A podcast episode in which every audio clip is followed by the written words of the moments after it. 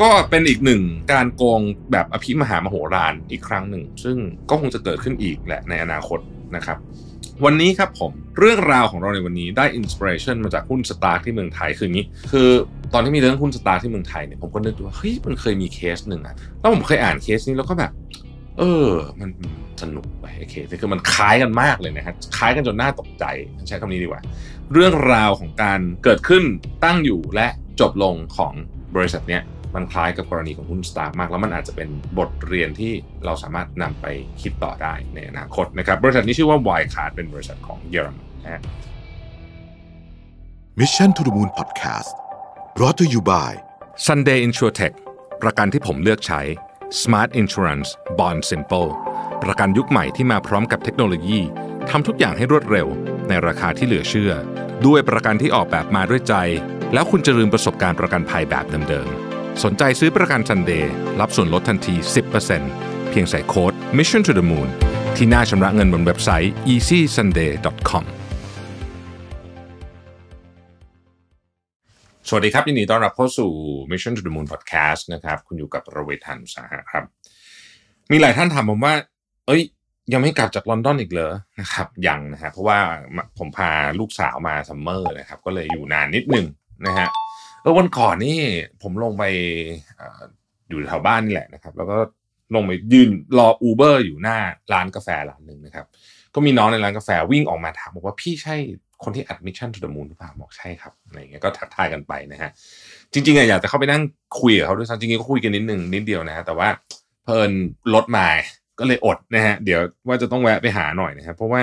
ผมดีใจนะเวลาไปที่แปลกๆแล้วมันจะมีคนมามามามาคุยด้วยนะครับสนุกดีเหมือนกัน จริงๆลอนดอนตอนนี้เนี่ยนะครับอากาศดีมากนะฮะมาครั้งนี้นี่ผมเจอฝนแบบน้อยมากเลยนี่อยู่มาอาทิตย์นึงอะอาทิตย์กว่านะเจอฝนน้อยมากแล้วก็อากาศดีแต่ว่าสิ่งที่น่าสนใจก็คือว่าเฮ้ยของแพงมาก คือที่เขาบอกว่าอังกฤษเงินเฟ้อเยอะเนี่ยครับเอ้ยแพงจริงเพราะว่าอาหารในซูเปอร์มาร์เก็ตก็แพงแพงขึ้นอย่างรู้สึกได้นะครับ แต่ไอที่แพงจับใจเลยนะ คืออาหารที่ร้านอาหารนะครับ แต่ไม่ค่อยเป็นปัญหาหรอกเพราะว่าผมก็ทำกินอยู่แล้ว นะฮะเวลามาอย่างเงี้ยผมจะชอบทำอาหารมาก เพราะว่ามันว่างนะฮะมันมีเวลาทำมันมีเวลาเตรียม แล้วก็เอาจริงๆมาอีกสิ่งหนึ่งที่ทำให้การทำอาหารที่เนี่ยดีมากก็คือเครื่องล้างจานครับเพราะว่าชีวิตคุณดีมากเลยเวลาคุณมีเครื่องล้างจานนะฮะอันนั่นแหละนะครับก็เป็นเรื่องของที่นี่ว่าใครมาเที่ยวลอนดอนช่วงนี้นะจะรู้รู้สึกสยองกับความแพงของจริงๆทุกอย่างทุกอย่างแพงขึ้นหมดนะฮะแต่ว่าอาหารเรากินตลอดเราก็จะรู้ว่ามันแพงจริงนะฮะ ดูเดือดมาก แต่ว่าอากาศดีช่วงนี้นะครับ คนเยอะนะฮะโอ้โหคนเพียบเลยนะไปเดินโอ้โหคนนักท่องเที่ยวเพียบแต่ก็ยังไม่เยอะเท่าตอนก่อนโควิดนะแล้วก็อย่างที่ทุกท่านทราบฮะพาร์คที่นี่แบบโอ้โหผมไปวิ่งทุกวันนะทั้งนั้นที่ควรจะต้องพักบ้างนะแต่ยังพักไม่ลงเลยเพราะว่ามันแหมพาร์คมันสุดยอดจริงนะฮะคือเนี่ยแล้วผมอยู่ตรงตรงที่ใกล้ๆพาร์คหมดเลยนะฮะ ใกล้ๆหลายพาร์คใกล้ๆ Regents Park ใกล้ๆใกล้ๆ Hyde Park คือคือคือเดินไปได้หมดอะแถวนี้นะฮะ St James Park อะไรพวกเนี้ยชีวิตมันดีจริง ชอบมากเลยฮะ ได้ไปอยู่พาร์คแล้วก็ แล้วอยู่ที่นี่ก็คือเดินเยอะมาก เยอะแบบวันหนึ่งนี่สองหมื่นห้าสองหมื่นเจ็ดวันสามหมื่นเนี่ย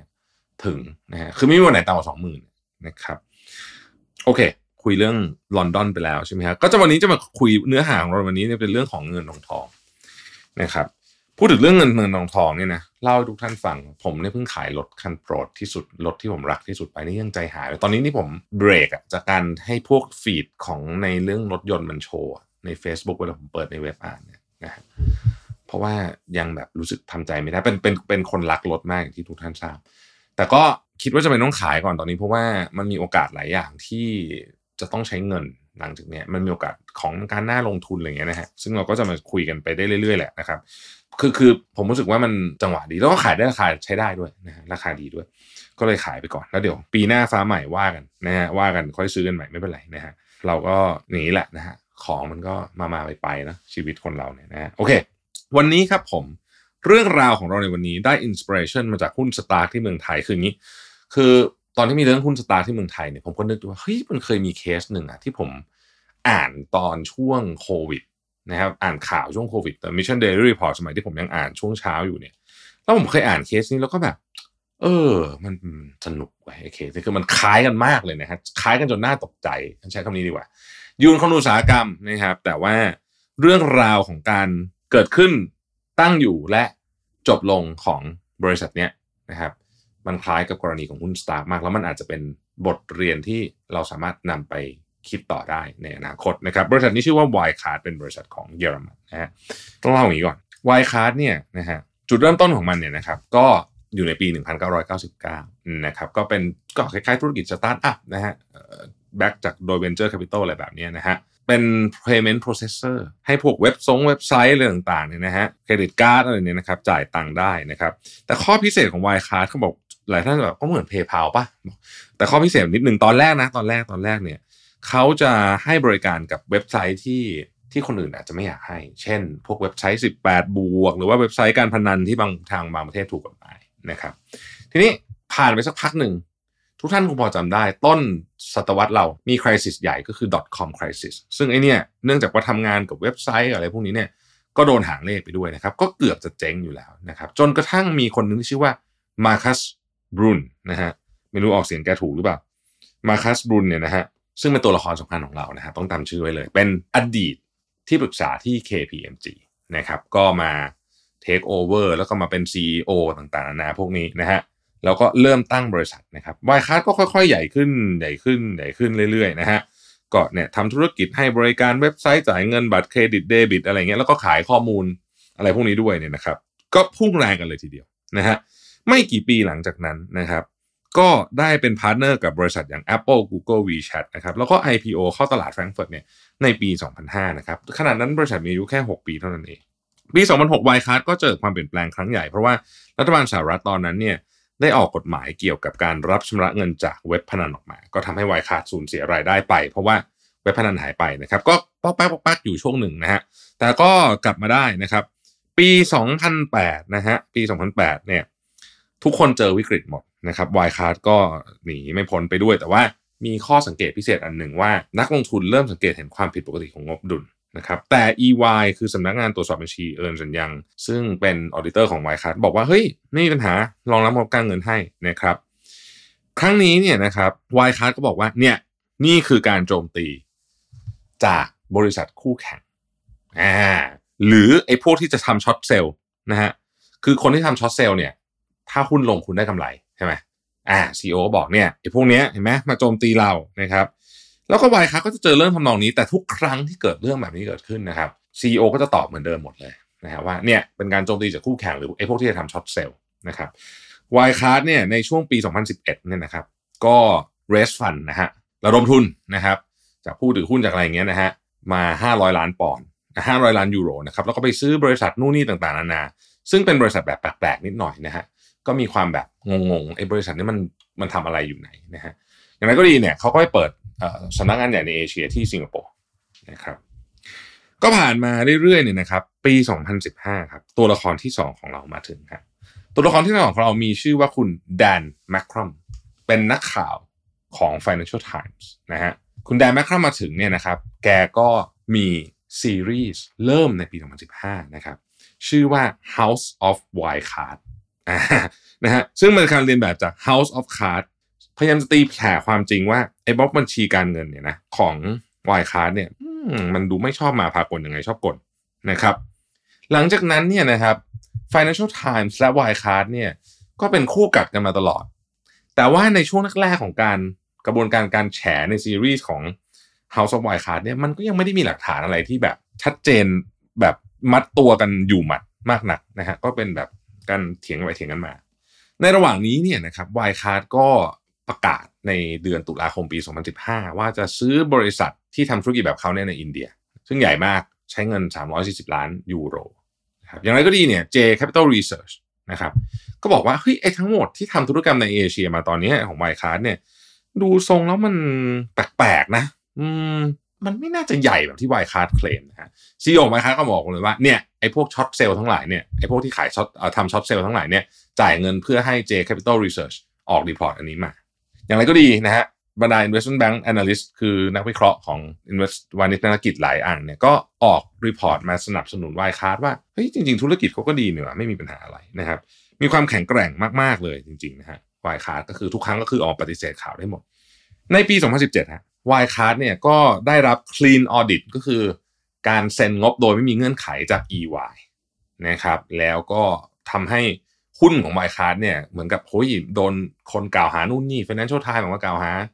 เฮ้ยไม่จริงนี่หว่า EY บอก clean นะฮะราคาก็คูณ 2 ไปเลยในปีนั้นนะฮะปี2017เออผมพูดถึง Financial Times ซึ่ง Financial Times เนี่ยเป็นผมเป็นสมาชิก Financial Times มาตลอดนะฮะ เป็น journalist ที่ทำเรื่องการสืบสวนแบบเหมือนเหมือนนักข่าวจริงๆอะคือเขาลงทุนมากๆเลยในการสืบสวนเรื่องอะไรแต่ละเรื่องนะฮะใน Financial Times จะมีหลาย section มันจะมี section หนึ่งชื่อว่า Big Read ใครที่เป็นแฟนหรือว่ายังไม่ได้ หรือยังคิดว่าอยากจะ subscribe สำนักข่าวไหนนะฮะหนึ่งในสำนักข่าวที่ผมเชียร์มาก ๆ เลยก็คือ Financial Times นะครับในปีนั้นเอง 2017 เนี่ยนะฮะบริษัท w i c a r d เนี่ยก็โอ้โหเติบโตอย่างแบบน่าทึ่งมากนะครับ มีการประกาศดีลอันหนึ่งซึ่งแบบต้องบอกว่าเป็นดีลที่แบบ ฟังแล้วแบบโอ้โหเจ๋งมากเลยก็คือ take over payment process operation คือกระบวนการในการจัดการเรื่องการเคลียร์การจ่ายเงินทั้งหลายเนี่ยของ Citibank City Group นะฮะ11 ประเทศในเอเชียโอ้โหนะครับต้องการให้ w i c a r d เนี่ยเป็นเขาใช้คำว่า household name in the region เป็นเหมือนกับ PayPal อย่างเงี้ยนึกออกไหมฮะประมาณนั้นนะครับในปีเดียวกันนั้นเองเนี่ยนะครับคุณมาคัสบรุน CEO ของเราเนี่ยนะฮะก็ไปยืมเงิน 150 ล้านยูโรนะครับจาก Deutsche Bank นะครับ เออเป็น margin loan นะฮะเอาเงินออกมาจาก Deutsche Bank ใช้อะไรเป็น collateral เป็นเป็นตัวค้ำประกันก็เงินหุ้นของ y c a r d นะครับหุ้นของ y c a r d ในการ collateral เงินก้อนนี้นะฮะคุณไหมคุณใช่ไหมครับมันเกิดขึ้นทุกทีแหละเป็นประมาณนี้นะฮะทีนี้ปี 2018 นะครับ มีบทความอันหนึ่งออกมานะครับ ซึ่งอันเนี้ยไม่ยืนยันว่าจริงหรือไม่จริง แต่มันออกมาจริง หมายถึงว่า Financial Times เขาก็บอกว่า เนี่ย เขาเนี่ยได้รับการติดต่อจากคนคนหนึ่งไปกินข้าวที่ Signor Sassi ซึ่ง Signor Sassi เนี่ยเป็นร้านอาหารอิตาเลียนที่อยู่ใกล้ๆกับแฮร์รอดส์นะครับใครที่ Signor Sassi เมืองไทยก็มีนะฮะคือบังเอิญผมอยู่ที่นี่ด้วยผมว่าเฮ้ยมันบังเอิญมากเลยนะเรื่องนี้นะฮะแล้วก็ contact คนนั้นนะฮะคนติดต่อคนนั้นของ Financial Times บอกว่า เนี่ยมีคนที่เกี่ยวข้องในเรื่องนี้ยินดีจะจ่ายเงินให้คุณ 10 ล้านเหรียญถ้าคุณหยุดเสนอเรื่องนี้อ่านะครับนี่แต่ว่าไม่รู้มันเกิดขึ้นจริงหรือเปล่านะ แต่ว่าอันนี้มันมี เป็นข่าวมาในตอนนั้นนะฮะในปี 2018 2019เนี่ยนะครับเนื่องจากว่าหุ้นเขาขึ้นเยอะจัดๆเลยเนี่ยนะฮะหุ้น Wirecard เนี่ย peak เลยนะฮะ peak เลยในช่วงปี 2018 2010ปลายปี 2018เนี่ยติด DAX 30 DAX คือตลาดของเยอรมัน ซึ่งถือเป็นตลาดสำคัญมาก และนี่คือหนึ่งในบริษัทที่ใหญ่ที่สุด 30 บริษัทของเยอรมันนะสุดยอดไหมนะครับมูลค่าของธุรกิจในตอนนั้นเนี่ย 24,000 ล้านยูโรนะครับเท่าตัวของ Deutsche Bank คุณคิดดูแล้วกัน คูณ 2 ของ Deutsche Bank นะฮะโอ้โห ลูกค้าเยอะแยะมี partner เต็มไปหมดเลยนะฮะแบบใหญ่มากๆนะครับคือกำลังแบบขาขึ้นสุดๆนะฮะทีนี้พออยู่ใน DAX 30 แล้วมันยังไง ประเด็นก็คือว่าพอคุณอยู่ใน DAX 30 เนี่ยมันใช้คำนี้ฮะ automatic investment for pension funds around the world หน่วยงานที่เกี่ยวข้องกับประกันสังคมจากทั่วโลกเนี่ยนะฮะเวลาเขามาลงเขาจะซื้อเป็นดัชนีใช่ไหม ซื้อกองทุนเป็นดัชนีเนี่ยคือคุณออโต้เลยคุณต้องซื้อหุ้นของ y c a r d ด้วยเพราะว่ามันอยู่ใน DAX 30เหมือนเซ็ต50อะแต่คุณลองนี้ดูนี่คือใหญ่สุดของเยอรมัน30บบริษัทนะฮะซึ่งมันใหญ่มากมันใหญ่มากจริงๆนะครับ ผมจะละพออ่านผมให้ดูแล้วกันว่า มันใหญ่เบอร์ไหนนะฮะคือ DAX 30เนี่ยของเยอรมันเนี่ยนะฮะประกอบไปด้วยบริษัทต่างๆ เหล่านี้ เช่น Adidas BASF Beiersdorf BMW นะครับ Daimler Deutsche Bank นะครับ Henkel นะ Merck นะครับ SAP SAP ที่เราใช้กันอยู่เนี่ยนะฮะ Siemens Volkswagen นะฮะแล้ว y c a r d เนี่ยอยู่อันดับตอนที่สูงที่สุดนะครับ อยู่ที่ 16 ครับ สุดยอดนะ อืมอะเรื่องราวก็ดำเนินกันต่อไปนะครับ ในปี 2019 นี่ผ่านมา 4 ปีหลังจากเกิดที่ซีรีส์ House of Wildcard เนี่ยคุณแดนเจ้าเก่าของเราก็ยังคงแฉต่อไปนะฮะแฉต่อไป ครั้งนี้มาบอกว่า เฮ้ย Wildcard เนี่ยนะ น่าจะทำสิ่งที่เรียกว่า round tripping round tripping คืออะไรฮะ คือการโอนเงินจาก Wildcard ในสาขาประเทศหนึ่งไปอีกประเทศหนึ่งไปอีกประเทศหนึ่งเพื่อเพิ่มจำนวน transaction คือจริง ๆอะแซงเสมือนว่ามี transaction ของลูกค้า แต่มันไม่มีอยู่จริงนะครับ ตั้งใจทำตัวเลขของ transaction เพิ่มขึ้นนะครับเป็น market manipulation รูปแบบหนึ่งนะคือมันเป็นตัวมันเป็นตัวชี้วัดตัวหนึ่งที่นักลงทุนดูนะครับ ทีนี้ข้อกล่าวหาเนี่ยถือว่ารุนแรงคราวนี้ Wirecard ไม่อยู่เฉยๆครับ ฟ้องเลยฮะฟ้องเลยนะครับ ฟ้อง Financial Times นะครับ คุณ Dan McCrum เนี่ยนะฮะถูกพักงานเลย เพราะว่า Wirecard กล่าวหาว่าเฮ้ยไอ้คุณ Dan McCrum เนี่ยต้องเกี่ยวข้องกับไอ้พวกที่ short sell หุ้นของเขาแน่นอนเลยอ่านะฮะ short sell หุ้นของเขาแน่นอนเลย ก็เลยเป็นพวกเดียวกันนั้นก็เลยเสนอข่าวเพื่อให้ร้ายเราประมาณนี้ประมาณนี้นะครับ อย่างไรก็ดีเนี่ยนะฮะการเปิดโปงของ Financial Times ครั้งนี้เนี่ย มันเกิดขึ้นพร้อมกับการสืบสวนของรัฐบาลสิงคโปร์หน่วยงานดูแลเรื่องการเงินของสิงคโปร์เนี่ยนะฮะก็สืบสวน Wirecard นะฮะว่าเอ๊ะมันจะมีการทำอะไรที่มันแปลกๆหรือเปล่านะฮะอย่างไรก็ดีเนี่ยนะฮะเดือนเดียวกันนั่นเองเนี่ยเดือนเดือนมกราคมปี 2019เนี่ย BaFin เนี่ยนะครับ BaFin นี่เป็นคล้ายๆ กับแบบเป็นหน่วยงานควบคุมอะเขาเรียกว่า financial watchdog อะเป็นหน่วยงานควบคุมเรื่องการเงินของเยอรมันเนี่ยสืบสวน Financial Times ว่าคุณเนี่ย ไปกลั่นแกล้ง Wirecard เขาหรือเปล่า หรือว่าคุณมีผลประโยชน์อะไรหรือเปล่า ทับซ้อนหรือเปล่าเนี่ยคุณจะไป short sell หุ้นเขาใช่ไหมอะไรแบบนี้ประมาณนี้นะฮะคู่ขนานกันไปนะครับ เดือนกุมภาพันธ์ 2019 เนี่ย สิงคโปร์ก็บุกเลยฮะ Wirecard ออฟฟิศนะครับเพื่อที่จะไปหาหลักฐานนะครับ และสิ่งที่มันน่าสนใจมากมันเกิดขึ้นตรงนี้ฮะ BaFin ซึ่งเป็นหน่วยงานของเยอรมันไม่งงนะตอนนี้เรามีสองที่อยู่สิงคโปร์เยอรมันBaFin ซึ่งเป็นหน่วยงานของเยอรมันเนี่ยแบนฮะแบนการ short sell หุ้น Wirecard ซึ่งเป็นครั้งแรกในประวัติศาสตร์ของเยอรมันเลยนะเท่าที่ผมหาข้อมูลเจอนะครับ ที่มีการแบนหุ้นห้าม short sell หุ้นรายตัวนะฮะเป็นเวลา 2 เดือนคืออธิบายอย่างนี้ short sell เร็วอธิบายเร็วๆนะครับ short sell เนี่ยมันคือถ้าเกิดว่าคุณทำสิ่งที่เรียกว่า short sell เนี่ยนะครับ ถ้าหุ้นมันลงคุณจะได้กำไร ไม่เหมือนกับการที่คุณถือหุ้นไว้เฉยๆนะครับ ถือเราเรียก long นะครับ short คือการตำตรงกันข้ามกัน เป็นการเหมือนกับ bet อะว่าต่อไปราคาหุ้นมันจะลงคุณจะได้กำไร ห้าม short sell อะทำไมถึงห้ามครับ BaFin บอกว่า Wirecard เนี่ยเดี๋ยวผมอ่านเลยนะ importance uh, has high importance to the economy นะฮะแล้วก็จะเป็น serious threat for market confidence ก็คือห้าม short sell นะฮะซึ่งไม่เคยทำมาก่อนเลยนะครับ เพราะว่าตอนนั้นคนก็เริ่มแบบเฮ้ยมันยังไงวะเนี่ยเริ่มโดนสืบสวนสอบสวนเยอะนะฮะทีนี้หลังจากนั้นมาเนี่ยนะครับอีกหนึ่งเดือนนะฮะเดือนมีนาคมปี 2019เนี่ยนะครับ Financial Times ออกอีกรีพอร์ตหนึ่งนะฮะเรียกว่าเป็นโอ้โหกินดีหมีมาเลยนะครับบอกว่าเฮ้ยครึ่งหนึ่งของธุรกิจของ y c a r d เนี่ยนะมัน outsource นะเออแล้วก็ไอ้ payment processing อะไรพวกนี้เนี่ยมันมันมันไม่ใช่ y c a r d ทำเองนะจำนวนมากเลยเนี่ยมันมาจาก partner แต่สิ่งน่าสนใจคือว่าที่ฟิลิปปินส์เนี่ยนะไอ้บริษัทที่บอกว่าเป็นพาร์ทเนอร์ของของ y c a r d ที่ฟิลิปปินส์เนี่ยจริง ๆ แล้วเนี่ยเป็นชาวประมงซึ่งเกษียณแล้วซึ่งอยู่กับกับครอบครัวเขานะ แล้วก็ชื่อสถานที่อะที่เป็นออฟฟิศอะที่มี international payment เข้าออกหลักเป็นพันล้านยูโรเนี่ย เป็นแค่บ้านของคุณลุงลุงชาวประมงคนนี้นะครับ โอ้เรื่องใหญ่เลยใช่ไหมโอ้โหตอนนี้ก็วายคาก็โกรธมากนะครับ ฟ้องอีกคดีหนึ่งไม่ใช่ฟ้องแค่ Financial Times นะไปฟ้องรัฐบาลสิงคโปร์ด้วยเอ่อเพราะว่าเฮ้ยไปทำให้เขาเสียหายนู่นนี่ต่างๆนะครับผ่านมาอีกหนึ่งเดือนครับ ในเดือนเมษายนปี 2019 นะครับ มีผู้เล่นใหม่เข้ามานะฮะนั่นก็คือ SoftBank นั่นเองนะครับ SoftBank เนี่ยเข้ามาเพิ่มทุนนะฮะใน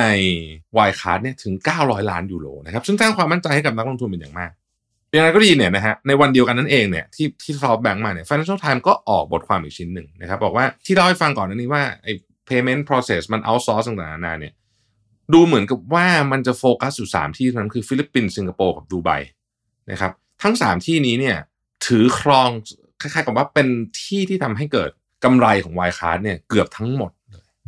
นะครับและแน่นอนครับคุณ CEO ก็ออกมาปฏิเสธ แล้วก็บอกว่านี่คือความพยายามในการโจมตีเราของคู่แข่ง และคนที่อยาก short sell หุ้นเราเหมือนเดิมนะครับ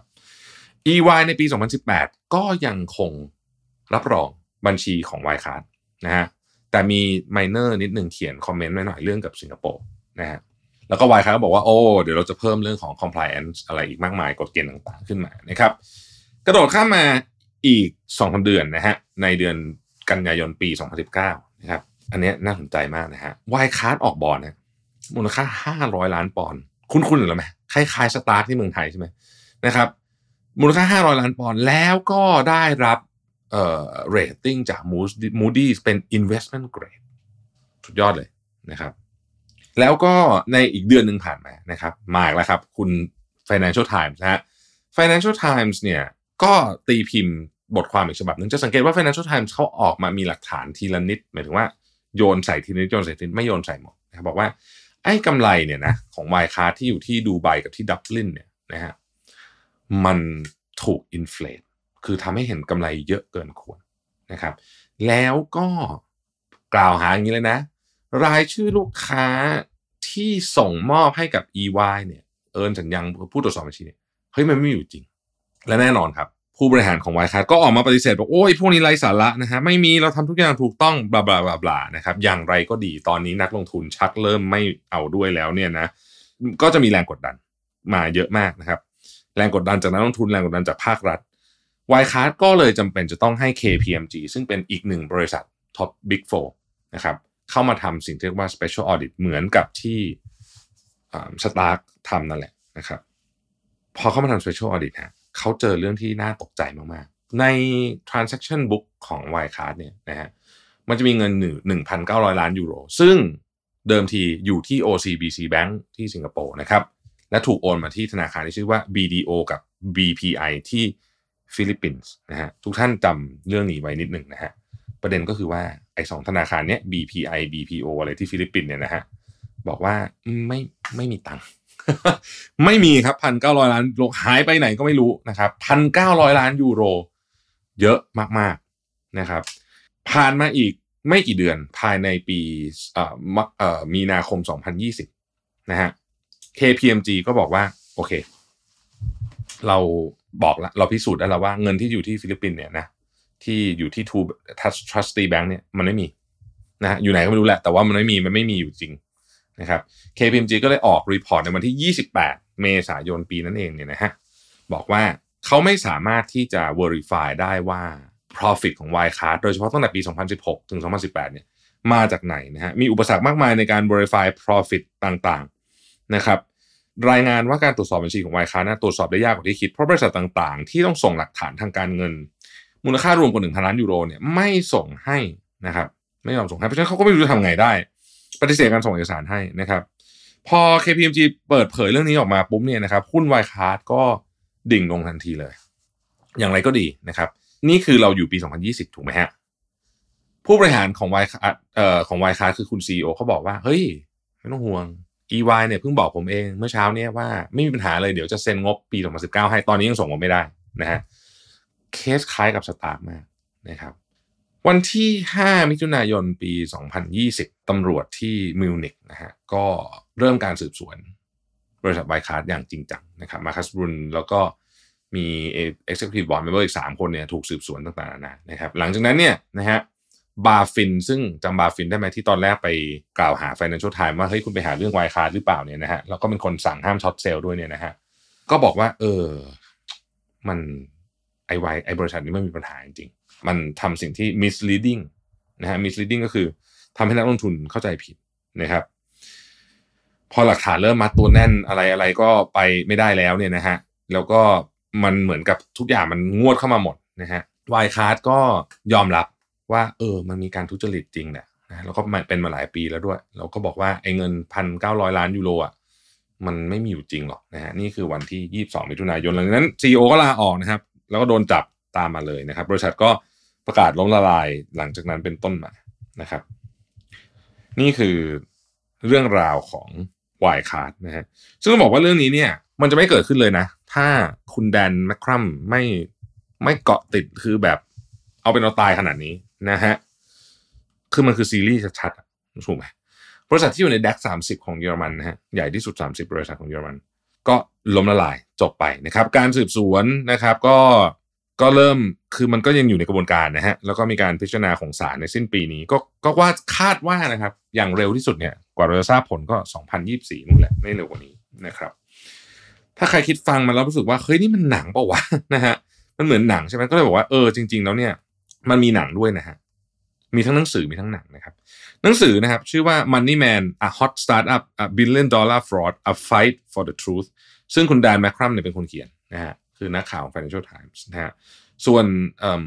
Netflix ก็มีหนังนะครับ ชื่อว่า Scandal Bringing Down Wirecard นะครับไปเสิร์ชดูได้ Scandal นี่สกดด้วยสกดด้วยตัว K S S K N นะฮะก็เป็นอีกหนึ่งการโกงแบบอภิมหามโหฬารอีกครั้งหนึ่ง ซึ่งก็คงจะเกิดขึ้นอีกแหละในอนาคต นะครับ เราคือวันนี้เราพูดเรื่องเงินเงินทองทองใช่ไหมนอกจากเราจะหาเงินเก่งแล้ว เราจะเก็บเงินเก่งแล้วเนี่ยอย่าลืมนะครับว่า เวลาเราจะเอาเงินไปฝากชีวิตด้วยกับใครอะคุณต้องดูดีๆ คือไอ้บริษัทวายคาร์ดนี่มันมันใหญ่มากนะฮะตอนนั้นนะที่มันพีคสุดๆมันใหญ่มากนะฮะคือไม่มีใครคิดว่ามันจะล้มได้นะฮะก็ยังเป็นแบบนี้ เพราะฉะนั้นอย่าลืมเรื่องนี้ด้วยนะฮะไม่ต้องพูดถึงไอ้ที่มันเป็นการลงทุนแบบสุ่มเสี่ยงสุ่มเสี่ยงทั้งหลายเนี่ยนะ มัน นะมันก็นะฮะเป็นบทเรียนให้กับพวกเราแล้วกันนะครับขอบคุณที่ติดตาม Mission to the Moon นะครับแล้วเราพบกันใหม่ในตอนต่อไป ผมจะพยายามทำลักษณะของการทำ investigative แบบนี้ เพิ่มเติมอีกนะ ผมรู้สึกว่าเล่าเรื่อง investigate แบบนี้นะฮะเรื่องการสืบสวนแบบนี้สนุกดีนะครับ แล้วก็เช่นเคยฮะใครที่รู้สึกว่าอยากจะ subscribe อะไรสักอย่างหนึ่งแล้วก็แล้วก็ให้มันคุ้มค่าเนี่ย ผมแนะนำจริง ๆว่า Financial Times เนี่ยคุ้มมากๆนะฮะเป็นอะไรที่แบบคุ้มค่ามากๆ ขอบคุณที่ติดตาม Mission to the Moon นะฮะแล้วเราพบกันใหม่พรุ่งนี้สวัสดีครับ Mission to the Moon Podcast Presented by Sunday InsurTech ประกันที่ผมเลือกใช้ Smart Insurance Bond Simple ประกันยุคใหม่ที่มาพร้อมกับเทคโนโลยีทำทุกอย่างให้รวดเร็ว ในราคาที่เหลือเชื่อ ด้วยประกันที่ออกแบบมาด้วยใจ แล้วคุณจะลืมประสบการณ์ประกันภัยแบบเดิมๆ สนใจซื้อประกัน Sunday รับส่วนลดทันที 10%เพียงใส่โค้ด Mission to the Moon ที่หน้าชำระเงินบนเว็บไซต์ easysunday.com